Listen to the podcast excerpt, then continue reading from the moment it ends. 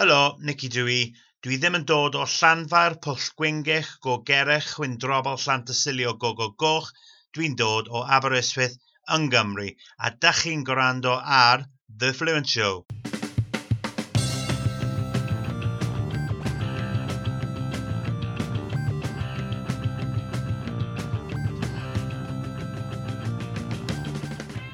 Welcome to The Fluent Show, a podcast all about loving living, and learning languages. Hello, everyone. My name is Kerstin Cable from fluentlanguage.co.uk. And on this podcast here, as you know, we talk about anything and everything interesting from the world of learning another language. Now, as you know, Often I take a little bit of time to answer your listener questions. And today we've got a listener question special because the listener is live on the line. Shemai, hello, listener. Shemai, Shemai, sit ti. Hello, how are you? I'm good. good, That, good. that voice you're hearing there, that's Nicky Roberts, near Miss Welsh Learner of the Year 2018, who met up with me last year at the Welsh National Festival. As you know, that's one of my languages, and Nicky very generously met up with me, and we had a big long conversation in Welsh, which you can find as well in the show notes and in the links if you're interested. There's a video of that. And during our conversation, Nicky asked me a very interesting question. So that's the question we're going to talk about today. But first of all, let's get to know you, Nicky, a little bit better. So, Shemai Tîn, ti'n byw yn y Gymraeg, and normally, right? Normally you live in Welsh. Andy, dwi'n byw fy mywyd hollol yn yr iaith Cymraeg, which for those who don't speak Welsh roughly translates as, yes, I live my life pretty much entirely through Welsh nowadays, yeah. Mm -hmm. Big And- change, big change.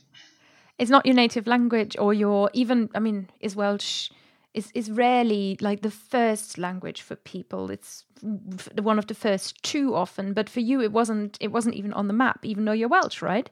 That's correct. Yes, sadly. Um, so I come from South Wales, uh, a, a small place called the Rhondda Valley, and predominantly where I come from, English is the native native language of most people.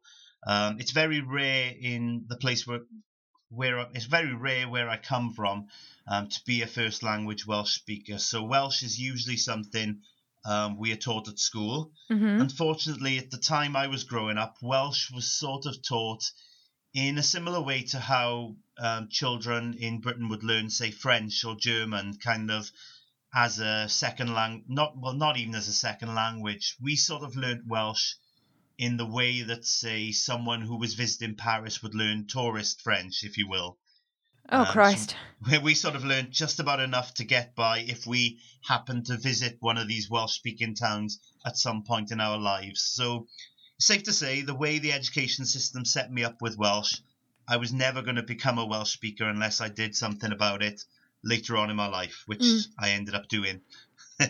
And now, though, you're fluent. Uh, you have moved to Aberystwyth, a Welsh speaking, fairly Welsh speaking town, so that you can live your life more and more through the medium of Welsh. What was the number one thing that you did that really helped you there?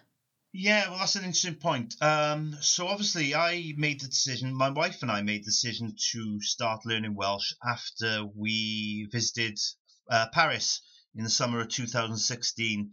Um, like many people across Europe, we went to the Euros, the football tournament that was happening uh, during that summer, and it was. I think it was the first time in my life I'd ever bumped into a mass of Welsh speakers and it was the first time where I ever felt a deficiency of sorts, being a Welsh person who couldn't speak the language of our country. Um, so I came home from that tournament completely embarrassed, knowing that something had to change. Um, my wife felt very much the same way as well. We came back and we said, look, this has got to change. We've got to learn the language. And as people who don't really have a lot of ties, you know, we we don't have children, we've got one guinea pig, so we can move at any point. So after a month of learning the Welsh language, we kind of said, well, this is going pretty good. We're doing pretty well. Do you think it would go better if we moved somewhere where we could speak Welsh, where the majority language is Welsh? And literally four weeks later, we'd moved to Aberystwyth, just just like that. So yeah, um, yeah, we, we, we did make quite a commitment, I do have to say. We do uh, get the comment that we are crazy a lot of the time. But yeah. Uh, but it worked. I don't recommend everyone moves moves uh, three hours up the road just to learn a language, but it helped. Absolutely, it helped. well, and and the the result really was it's it's obvious, and you're you're sort of a burning advocate for this language and for helping other people learn this language, which is you know it's it's part of the the conversation that we had last year. You were chatting to me, and we you you make materials for Welsh learners in a way, sort of natural conversations that you just record as a podcast and people can listen to in the Welsh that you speak, which I find actually very learner friendly. So mm-hmm. yeah, the Olchenbauer, I'm I'm done. Thank you very much no for that. Problem. no problem. So no, yeah, it's it's something I've been really really passionate about. What I've tried to do is kind of, in a way, I don't know if I'm actually just trying to make up for the years that I wasn't speaking the language, if anything, um, because a lot of people they they learn Welsh excellent, excellent, brilliantly, and they don't really do much with it after that. So I was very very keen on not being not that there's anything wrong with doing that, but I, I knew for a fact, you know, when I started learning Welsh, I knew this was going to take over my life. I just knew it was. And I was worried in a way. I was worried that when I became fluent and when I, you know, gained the ability to speak Welsh, I was I was worried that it wouldn't be as much a part of my life as it is now. So yeah, I've it's hard to kind of remember exactly what I do with it. At the moment, I run multiple websites for Welsh learners. Um, I run a YouTube channel for Welsh learners. I run a podcast that I, although it's not really, as you as you kind of said, the podcast isn't really aimed at learners per se, but it is suitable for learners. It's coming from, you know, we record with um, native Welsh speakers, we record with learners, we record with everything, but we're mindful that a big chunk of our audience are going to be at least intermediate level learners who are using the podcast as a means of getting some kind of listening practice. So we're mindful, you know, we're not out there kind of using too many big words and things like that. But no, no, no, I'm I'm a very very big passionate supporter of the Welsh language. Um, and I'm just very much mindful that any influence we can have to help the language in any way, I'm all for doing so. Mm, and I've noticed one thing as I was looking into the episode sponsor. So we'll come and mention that, but there's a reason I'm, I'm bringing you into mentioning that, which is that our episode sponsor is italki. So listeners, just let me tell you first of all what italki is. If you've never tried it before, it's a very effective, very fast way to become fluent in a way because italki is the platform where you can find your one-to-one online language tutor there are mil, not millions, but probably a thousand. Um, I, I, like to exaggerate numbers. So m- millions, let's say this way, millions of one-on-one lessons are available, and they tend to be a lot better than a traditional classroom because, first of all, they're much more convenient. You don't have to travel there. You don't get most of the scheduling problems. They tend to be at about thirty percent of the cost of attending an evening class and that kind of thing. So definitely more affordable than software like the the information that Italki sent me, I'll take it with grain of salt perhaps, but it sounds about right. Says that Rosetta Stone, by comparison, costs 200 US dollars for a beginner CD. A CD. So in Italki, you get the interaction, you get something that is authentic, that's real, that's culturally relevant, and just in case you are ever interested in learning Welsh, something that you can do through Italki is book your own private tutoring conversation with Nicky Roberts, right? you can, yes. I have been teaching on italki for a number of months now. Um, I'm a big, big fan of italki as well. I use it both as a tutor. I teach Welsh on there, as I mentioned, but also um, I've used it a lot in the past uh, as just a means of getting conversation practice in French. Mm-hmm. Um, as I've kind of alluded to previously with yourself, I'm a fluent French speaker as well, but unfortunately, I just either I cannot find or I just don't get the opportunity kind of to speak it much, to be honest with you. So um, every at least once or twice a month, I do like to go on uh, italki and book a session with um, my French tutor, so to speak. And it's not so much a tutoring session that offers me the chance just to speak the language for an hour, an hour once or twice a month or so. That's it's right. really, really, really, really useful. Um, again, it's it's an absolutely superb system. I get all manner of uh, students on italki. I get some people who turn up and they're literally just like, so Welsh, what is it? Can you Yeah. teach me? I get people of that kind of level. I get people who have tried night classes or tried other methods and they've sort of fallen by the wayside a bit.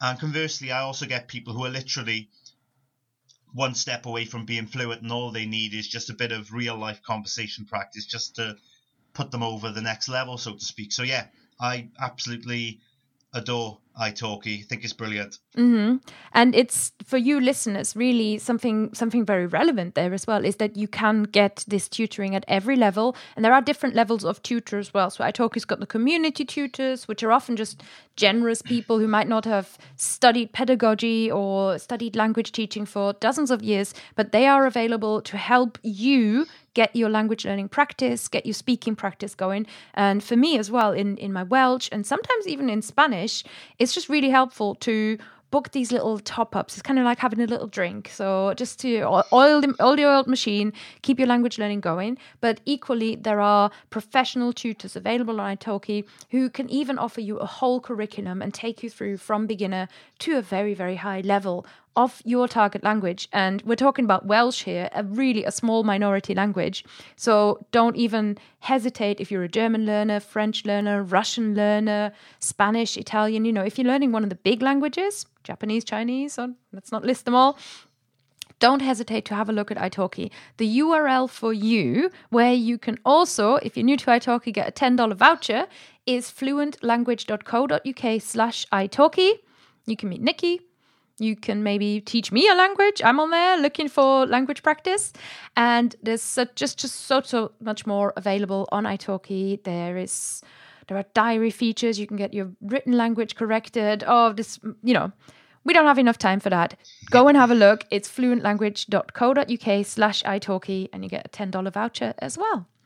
Brilliant. Nicky, Excellent. yeah. Hello. Dan ni siarad am, y, am, I'm the question I'm the question. There we go. I mutated that. Of course. let's of course. let's talk Oh, about dwi'n licio fe. The Treiglad meddal, my favourite, my favouriteest of the mutations. it is the best mutation. For sure. so this question was it really was brought up in conversation. That's why I thought we'll we'll best answer it in conversation as well. And it is an interesting one. I find it very relevant to all of our listeners. So listeners, for you, I'm going to start off by reading out what I typed up of the question that Nicky asked me. And then, Nicky, perhaps you can tell me about your context for this and your context for course. bringing it up. Because I have a, I think I have a slightly different perspective or a different experience and heard from people. Um, and I think it's just an interesting an interesting discussion. So basically, this is the safety blanket discussion. The question Nicky asked was when do you stop? Is there a level? Is there a point where you stop being a learner or a learner? I don't know, I can't do a Welsh accent. When you stop being a learner and consider yourself a speaker of a language. And consequently, is it a problem to hold on to your identity of a learner for too long when you make it when you make it a, a place to hide from speaking your target language. Those were the questions. And nicky i'm really curious what what prompted you to bring those questions? Yeah, so this may be a situation that's perhaps more predominant with Welsh learning specifically because a lot of Welsh learners are already fluent in English. It's because of the perhaps uh, the nature of Wales as a country. We're all fluent in English, or at least most of us are fluent in English. So everyone who learns Welsh is already fluent in English. And I think, and we've talked about this many times before, there's a bit of confusion between what is fluency and what is mastery or mastering a language, so to speak. And I think a lot of Welsh learners in particular, this may not be as re- as relative with other languages. It may be with other languages. It, it depends, I guess. But with Welsh in particular, I think a lot of learners make the mistake of doing some kind of comparison of thinking, oh, well, I'm fluent in English, so I can't be fluent in Welsh until I have the exact same skill level. But it's it's somewhat of a of an unrealistic expectation, so to speak, because I mean, if you take the example, one of my students at the moment is a 70 year old woman who's always lived in Wales. Now, she's only been learning Welsh for, I think, about one or two years or so. So it's kind of unrealistic, really, to expect, you know, in one year to have the same level that you do in this language you've been speaking for 70 years or so. But I, is it something that other people don't see so much? Because, for example, you know, I know lots of people who pick up languages like French, Spanish, German, etc. And because they don't have that day to day contact with another similar kind of language, they're far more willing to accept that they they're not a learner anymore. I don't I don't know. It's a very it's a it's a difficult subject, but I've personally seen a lot of people who are perhaps underselling their skills by constantly hanging on to this learner tag. Um, Mm-hmm. and, and, and it and it evokes a different reaction from people. You know, I've seen people who my wife, for example, just for context, works in a Welsh language bookshop. So um, she has regular day to day contact with lots of learners who come in and ask for learning materials. And I think she kind of she herself has seen a different reaction, you know, when when she speaks to people and they say to her, "Oh, I'm a learner. Can you show me where your learning materials are?" And I think even under the con under a kind of consciously she reacts to them differently than she would with a someone who didn't describe themselves as a, as a learner. She may speak slower, she may use simpler words and everything. And there's that whole question of how does that actually help? Um, by calling yourself a learner, are you getting a different reaction from someone? Are they speaking in a more simplistic way? Are you underselling the skills? It's a it's a it's a really really difficult subject, so to speak. Mm-hmm. So that's why I, I put the question to who someone whom I consider an expert in the in languages, such as yourself. So I do I so I wouldn't have to work it out myself. Uh, c- I'm cutting that out. not No, not not. an expert as such, just uh, obsessed. No. Now let me. Okay, there's there's a lot there's a lot to untangle in this in this question. That I think there's there's two aspects that I particularly want to focus on. That I first of all I do want to say I think this is not Welsh only. I think this is very relevant to learners of any language because what you're getting at really is you mentioned it already expectations. What do you expect of yourself? And they exist for every language. And Welsh is a Welsh is a slightly different environment. Well, I'll come to that in a second. The other thought I had about the learner tag in particular about Welsh, Uh, but the, but expectations, and I think there is a self confidence thing in there, and that is where I I first of all my my answer in terms of speaking and being hesitant to speak is that, that that is really universal. I've I've heard about this so many times, and so many speakers of another language feel that way. When you are learning a language and you can't express yourself as well as in your native language, because you you know it's not just Welsh learners who speak English well. Actually, all of us when we're learning a foreign language don't speak it as well as our native language unless we are mm-hmm. really in a bilingual fostering environment. So, for the language to come out in a way that starts to feel natural, starts to feel right, takes ages, takes ages, takes tons of practice. And the question is then sort of what do we do in between? You know, like what do we do mm-hmm. with all of this in between time? And I think you've made you've made a really good point that the expectations that you set of yourself to sound coherent, smart, capable in your target language, you have to accept the discomfort, the really unpleasant feeling of just not making as much sense and not being as smart as you're used to. And I think language learners often like, you know, who do it for the intellectual challenge, they like to feel smart. You know, they mm-hmm. they're used to that. We, you're here because you like to, you know, kick your brain in gear. You want to learn something new, and in in that in that context, it's even harder to feel like you just can't get there. I, I remember one of my one of my longest standing German students that I worked with for years is um hey Randy if you're listening uh, is, is, a, is a lawyer an experienced lawyer you know so, sort of doing very well in his career and that is a, a career that requires some brains you know what I mean like and he said at, at some point he said to me I I've always excelled at, at school subject. I've always done really well in qualifications. Languages are this this nut that I can't seem to instantly crack. And for him, it was a challenge and it, it boosted his will to to persist, which I loved, and I hope more language learners will feel that way. But for many language learners, that is that feels like a mountain you can't climb. You know Yeah. what I mean? So I think the learner, and in that context, considering yourself a learner is a way of accessing this growth mindset rather than the fixed mindset. Have you heard about those two, growth and fixed mindset? Oh, I can't say I have. Ah. I'm sure. I'm sure I, I bumped into them, but no, no, no. It's not something that. Uh, it's not something that's familiar with me. I'll put it. I'll put it in the show notes as well. There's a, a lady called Carol Dweck who you know she wrote a book about the growth mindset, and the idea is really that with a fixed mindset, you think basically you've got a fixed amount of talent and intelligence, and mm-hmm. it's kind of the you know it's what it's it's what people express inadvertently when they say I don't have the brain for languages or oh I wish I could no. speak languages like you. We've all heard it. You know, it's oh, Oh yes, that noise. enrages me. Enrages me. I, and I completely see why, right? Because because the difference is that those people are, or that that way of looking at things is that you what's considered in education, it's considered a fixed mindset. So, well, here's how good I am. Here's here's what my capabilities are, and I'm I can't change that. I'm born with that. Mm-hmm. Whereas a growth mindset looks at learning in a different way and says, well, I'm just not there yet. And and just adding that word yet to most of your limitations is is is very empowering in that way. So a growth mindset is a really great thing to bring with you to anything you're trying to learn, including a language. And in that way, using the learner tag might open you up to that because it gives you it reminds you you're still learning. You're not there yet. You're not meant to be finished. A growth mindset is when you say, I'm not there yet, but I know I can get there.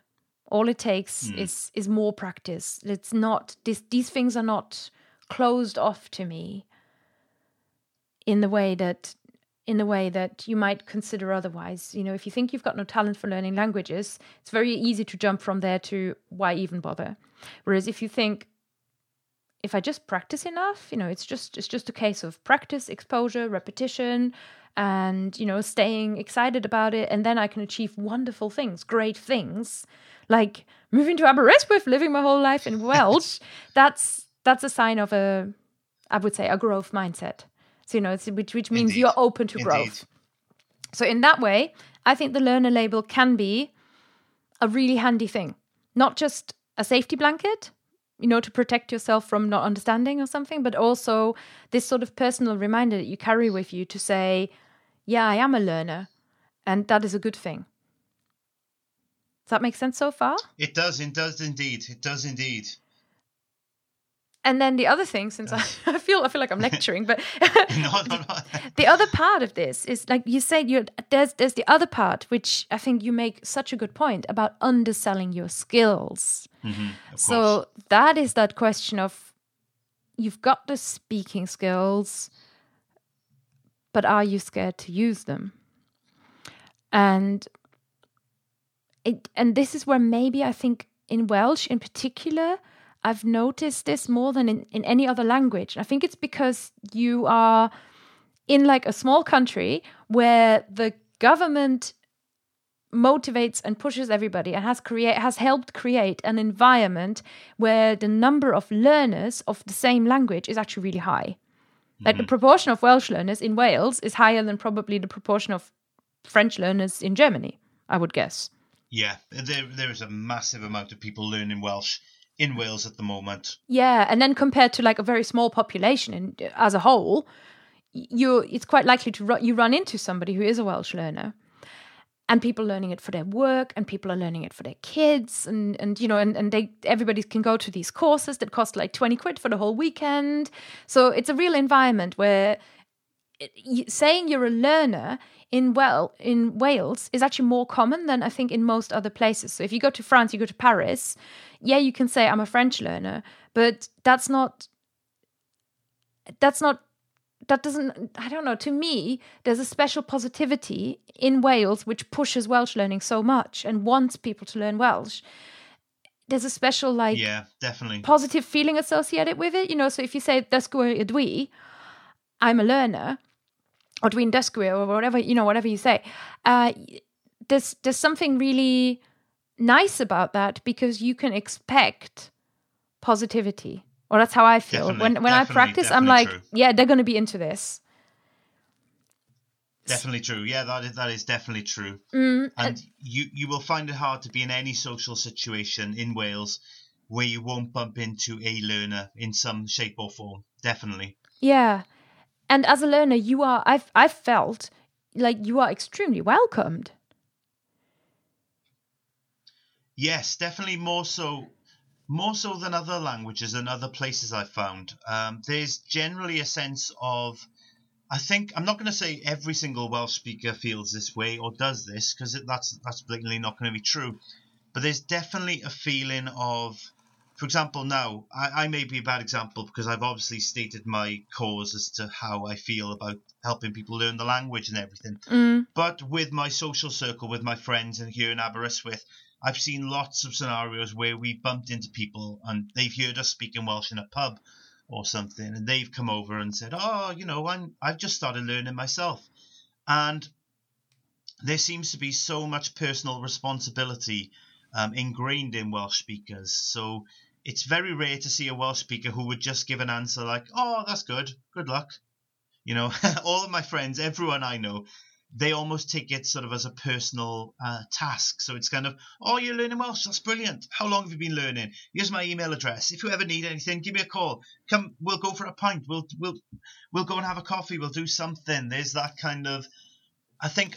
The majority of Welsh speakers do feel a kind of personal responsibility to get every single person on the bus, so to speak. Yeah, there's a there's a real, you know, that's that's you in Wales, you are in a learner friendly environment in this like special way. So you've you've summed it up really well well Welsh there. Really well.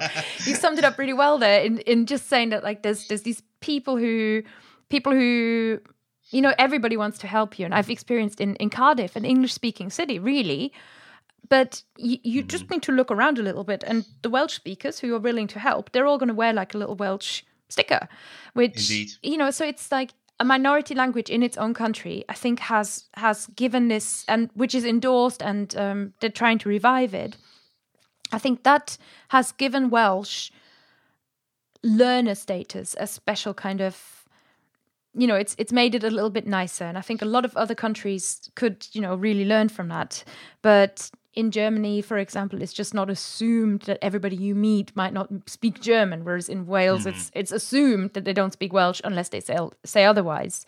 So the learner status i think in that way coming at it from the Welsh perspective, mm-hmm. I think it's actually a really good thing. I think it's yeah, you know, like like use it, use it because it's gonna it's gonna make people want to help you, and it's an expression of of interest in a in a way that you if you're going up to a German person, they're just not going to be their default is not going to be to to help you teach, to help you learn German and to teach you German because there's just Of we don't have the same sense of mission that minority language speakers do in that way. but that that leaves us with one question. So so having having defined the learner status like that, one thing that it reminds me of really really strongly is a, a, a discussion that, that is often had among language learners, which is this idea of whether you should really push to speak. So I think that's where we're coming down on this and mm. and see if we can get to any kind of answer between us. This push to speak early, push to to practice, push to to yeah to, to practice really you know like practice by speaking. Speak speak speak speak speak. It's it's great and we know it's great practice. It's the whole premise of italki it, it's exactly it's true. It is great practice. Exactly. I mean, I'm playing around with Chinese at the moment, and I, I and the sense of achievement that I got from saying uh, "Ch- "Qingwen Sainar Fangzi," which which just means like it's probably wrong, but it, it just means like "Excuse me, where is the house?" It doesn't even make sense, but. A Chinese person, No, but- a Chinese speaking person understood me, and I was just like, "Yeah, man, triumph, yeah." Yeah, no, it's I can go to bed now. it's a massive achievement. I mean, I don't, for, for example, I don't speak any Chinese at all. Unfortunately, I don't speak any Turkish. Um, but in Aberystwyth here, we have uh, quite a number of Chinese and Turkish restaurants and everything. And I make a point every single time. Um, my phone is just full of screenshots of Google Translate, how to say things like thank you, can I have this, can I have that in Turkish and Chinese, because I'm, I'm a really big supporter of going to these businesses and at least making a valiant attempt of saying something in their language. And as you kind of st- stated there, the, the reaction that you yourself felt when saying something in Chinese, regardless of how simple or how um, how it came over, is really really immeasurable. And it's the same here. You know, I'm I'm going to say here, I'm not going to go and learn Turkish by any means, but the satisfaction and, and the warm feeling that I get from just being able to go up to someone and say something in their first language and ask for something and make that effort. It may be wrong. The pronunciation is more more than likely going to be terrible. I'm probably asking for the wrong thing. But the reaction that I get from that person, that warmth of feeling of, oh look, this person's making an effort with me. This is brilliant, is just immeasurable. So mm-hmm. no, it, it's yeah, and language can do that. It's it's a beautiful thing. So that's the case for speaking. Now the case for I guess, learner labels and mm-hmm. perhaps safety and safe spaces and, and all that kind of thing is let me ask you are you a shy person um i think actually going back three or four years ago i would have possibly said yes i think what language learning has given me is that ability to just go out and make mistakes mm-hmm. more than anything so I, nowadays i wouldn't say i was a, a shy person at all yeah. And are I you only because of the language learning? And are you an introverted person? Oh, I am somewhere between extrovert and introvert. I think my friends would describe me very much as an extrovert, mm-hmm, mm-hmm. but I'm only really like that. I think with people that I know, or in or in, in environments that I think I can, can control. Uh, put a camera in front of me or a microphone in front of me because I'm in control of that situation. I'm a total extrovert, no problem at all with that. But going and meeting completely random people, strangers, and things like that, I think I'm perhaps more introverted. I'm a, I'm weirdly a bit of a mix of the two, if that makes any sense at all. Mm-hmm. Yeah, yeah, I, th- I, th- I think it does. I, I, I put myself in the category of I'm not shy and I'm absolutely extroverted, but that doesn't mean that I don't sometimes just have enough and I just need a break and oh my god, I just want to be alone. But you know, I just I just get bored of that a lot quicker than than the introverts do. Probably two hours, maybe a day. So so these these questions I think really matter because the the people I I have come across who would class themselves more on the introverted side and particularly more on the shy side as well they will t- they will often say it is absolutely terrifying to me to to speak you know like even even in, in native languages it's like scary to speak to a stranger course, and yeah. and so so that's the other thing so if you are somebody who st- struggles to approach who feels a little bit nervous to approach another person and speak a, a speak your own language. You know, like I just even like ask for directions or call somebody on the phone. You feel uncomfortable with that, then in another language that is that is like heightened. That is just made worse because you've got this extra level of oh my god i'm not going to sound as smart as i normally am. So where that leaves you is with is is really very like you say very liable to underselling your skills. And the the learner label possibly, as long as you are in a, a safe environment, meaning a welcoming environment, so pretty much all of Wales, uh, but also in a session with a tutor or among friends, or just somewhere where you feel you feel comfortable saying, "I'm learning this," you know, like help me out. I'm going to make mistakes here. If you if you feel like that, then I would say it can be the one thing that helps you feel like you can you can try at all now for for Lara for your for your wife in in in the shop where she works it, which is Siop y Pethe in Aberystwyth and I hear it's amazing but for, for Lara, if somebody comes up to her, obviously she can't do like a whole personality analysis, right? So the best thing probably available to her would be to say, to to just trust the person of how they how they self identify. So my my mm-hmm. long long answer to this is it may be you might be right that people are underselling their skills I think it's it's a confidence issue. Is is y- your skills can be way ahead of your level of comfort and confidence. And comfort and confidence, I guess, are another skill to develop, perhaps, or just a Yeah. a comfort level to develop. So it's just a it's just a way that you're not at some I don't know some kind of goal course. if there is such a goal. Yeah. And so I'm coming down on the side of I am pro the learner label.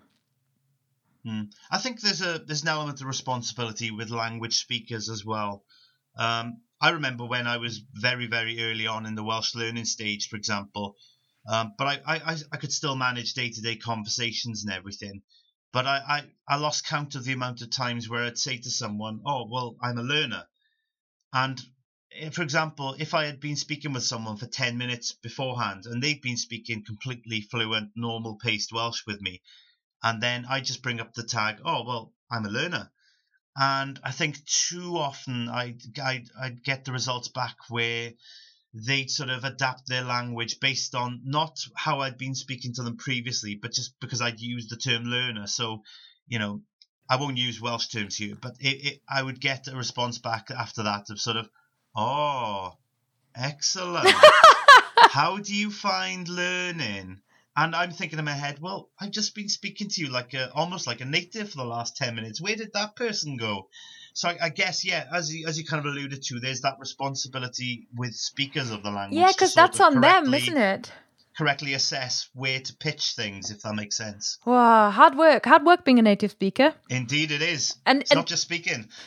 This re- this brings me i guess maybe I'll, we'll have to we'll have to draw it to a close and and i'm aware that i've done a, a lot of talking so if you listeners first of all if you want to hear more from nicky and you haven't gotten enough nicky in this episode i do strongly recommend usually he speaks a lot of welsh but i recommend his youtube channel which we're going to put in the show notes and it's also in his profile so if you go to nicky roberts special guest you will find everything about nicky and where to where to find him on YouTube, etc. Um, also, do give it a go. To the podcast, if you're a Welsh learner, Mynd am beint gyda, Mynd am beint gyda, which has a mutation in that I pronounced it very badly then. It's the Treiglad Meddal. Yeah, the or- best of the mutations. Or you've got the website useyourwelsh dot what is it dot Dot com. Useyourwelsh.com. Yes. um, useyourwelsh.com with almost lots of too scripts. many projects. I kind of feel like a kind of um, a waiter with loads of plates, just kind of just juggling them all and just hoping that the pie doesn't fall on the floor. Ah, that's language no, for I, you. there are a lot of. Um, yeah, this is probably the most English I've spoke for about three or four years. So um, apologies to anyone listening if I've made any obvious mistakes. It's not something I speak a lot nowadays, so um, yeah, just bear with me on that one. Um, Fabulous. but no, I, I do do a massive amount of things online. Uh, generally, if you search for Nicky C the which would be N I C K Y S Y D D Y M A, you can generally find anything I'm doing under that kind of tag. Fabulous, fabulous. So to leave us with one last thought, I think we we've come down to this bit where it's like really the way a native speaker speaker treats you is on them, and I want to just highlight that for you as a learner. I hope first of all you found this discussion interesting and sort of thought provoking. There is, please do give me some feedback and send us some send us your own opinions. You can email Kerstin K E R S T I N at fluentlanguage.co.uk. You can find us with the hashtag the Fluent Show on Instagram or the Fluent Show on Twitter, or you can hashtag there as well. You can hashtag wherever you to your heart's content. Hashtag away. And let me know what you make of the the learner label and whether you feel comfortable using a learner label saying I'm because I am it's communicating I'm doing a great project or whether you feel it makes you vul- vulnerable. There are two sides to this. And finally, final word from me is really just to remind you the way a native speaker treats you as a learner, as a foreigner, as a you know, as as somebody to be celebrated and welcomed, or as somebody who and to to be encouraged, or as somebody to be corrected and you know improved. That is on them. That is not on you, and it doesn't always give you a, a good assessment and a good reflection of your language skills. And I know from so many of you, I've heard so often that it destroys your confidence when a not just a native speaker, sometimes a teacher, but it can destroy your confidence when that person comes down a little bit heavy or they're trying to be a little bit too helpful or they just simply don't have time to practice with you. So bear that in mind. The way other people react to you is is ultimately on them. We speak in a foreign language, but you know, remember also to be respectful and not expect everybody to be your teacher available. Not everywhere is amazing as Wales for that, I guess. and that is really my my last last word. And thank you all so, so much for listening. I really enjoyed this question. Thank you, Nicky, for bringing us this question. Not a problem at all. Anytime. I'll have to think of my next question now. and I'll bring Nicky, if you're interested, I'll bring Nicky back for an interview and we'll we'll finally do the bilingual Welsh and English episode if you guys, listeners, are interested. We've had previously German bilingual episodes, French bilingual episodes. Welsh is a language where I can do it, but I don't know how big the Welsh listenership is. So let us know the Fluent Show is, is open for your suggestions as always. And with those words, it is goodbye from me, goodbye, and goodbye or hwyl from Nicky Roberts. Fawr i chi gyd.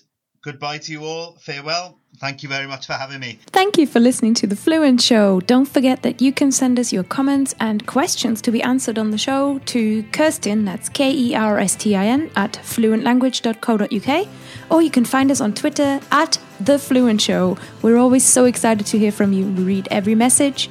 Don't forget to review us. See you next week.